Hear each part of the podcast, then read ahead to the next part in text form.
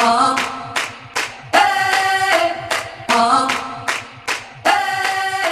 What's up, and welcome to the Project Money Badger podcast. I'm Travis, I'm your host, and this is a podcast where we talk about life domination. So, before we jump into today's episode, if you guys feel like you get some fire from our from our content that we put out here, do me a favor and go over to iTunes and leave us a five star review, and actually throw a, a, written review up in there. Don't just rank it five stars. I know it could be a pain in the ass. iTunes doesn't make it easy, um, but if you could do that for us, that'd be awesome. And then also connect with us on Instagram. We're at money underscore badgers uh, on Instagram, and then my Instagram is at Travis R Vaughn. So what we're going to talk about today, it's kind of hard to describe with one word, uh, but the best word that I really feel like you can use to describe uh, what I want to talk about is reliability. So before I hit on reliability, there's uh, what I guess we would call a prereq, like a prerequisite that I want to talk about uh, that you're going to want to wrap your head around uh, before we actually go into what we're talking about with reliability. So that is your intent. What is your intent when it comes to listening to to content material, to this podcast, to any podcast, to reading audio or reading books or listening to audiobooks? What's your intent behind it? Because there's so many people out there who, like Andy Frisella, the MF CEO, says, uh, are success zombies, right? Meaning they soak in all these books, podcasts, motivational content, audiobooks, uh, quotes, inspirational pictures, all kinds of stuff, but they never actually execute on it themselves. And even worse, with with some people, some people only listen to this stuff with the intent to uh, preach it to other people instead of apply it to their own life. They only take that content and try to implement it on other people's lives and have other people execute it, when in reality, they're not really executing it themselves. And it's for one of two reasons. Uh, those two reasons are in the last episode we talked about when it came to excuses. Either um, either you you're just you just don't want to do it yourself and it's a blatant excuse, or you just have a lack of perspective and you don't see your own flaws. Either way, we have to be absorbing this content to execute it on our own lives, not just the lives of other people. So what I'm saying is. Um, you know all of these podcasts and everything that we talk about on here i'm saying this stuff just as much to myself as I am to everybody else who's listening right now. Every single person in the world needs to hear everything that we're talking about here because nobody is perfect. Nobody does all of this stuff correctly.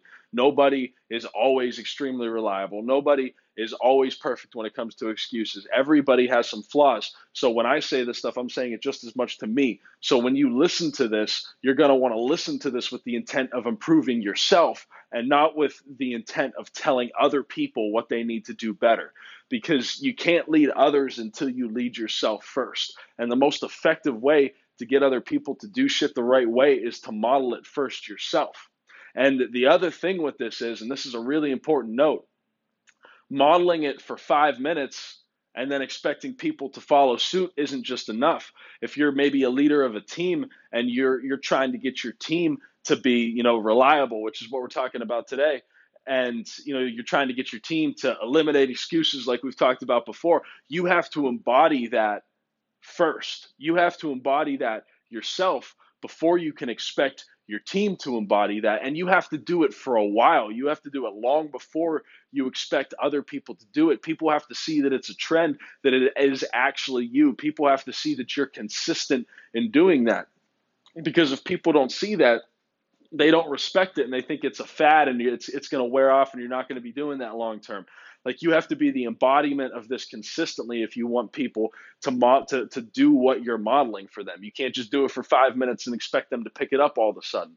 So everyone knows what we're talking about back to reliability, we know people uh, who we would call go-to players. I know a lot of people who I would call go-to players. I have a lot of go-to players on my team, and I work with a lot of go-to players on a day-to-day basis. And these are the people that every single time they get the ball, it seems like there's almost nothing they can do to drop it. It seems like they would have to intentionally mess up or just decide not to do work for, to to not get the results done. And most of us want to be that kind of person.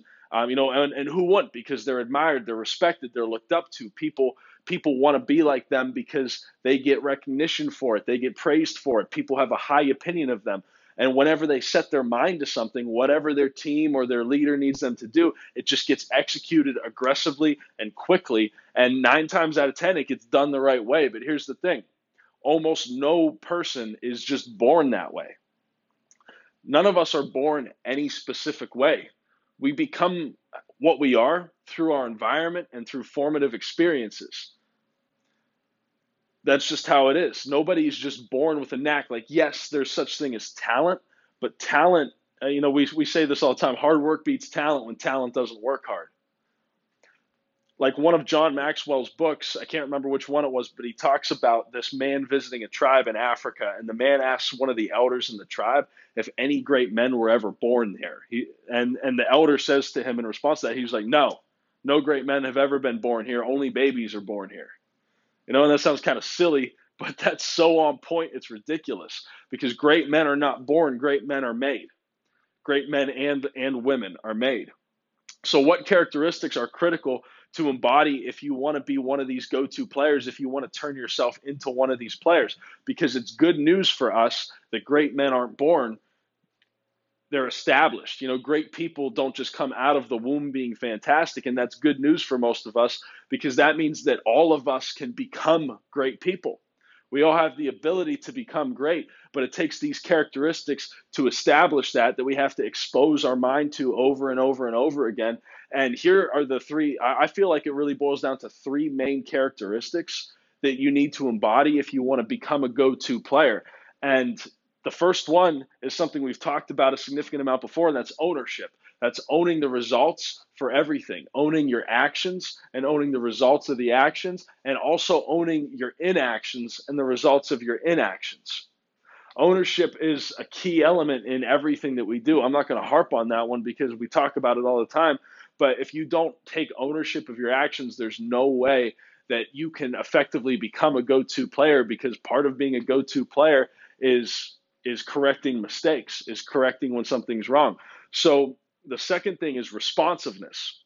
Responsiveness, I feel like it's overlooked all the time, and it's such a key element. We're at any given point in time, at, we're, we're at the best point in, in history right now because we have the ability to connect with virtually anybody at the touch of a couple buttons on our phone.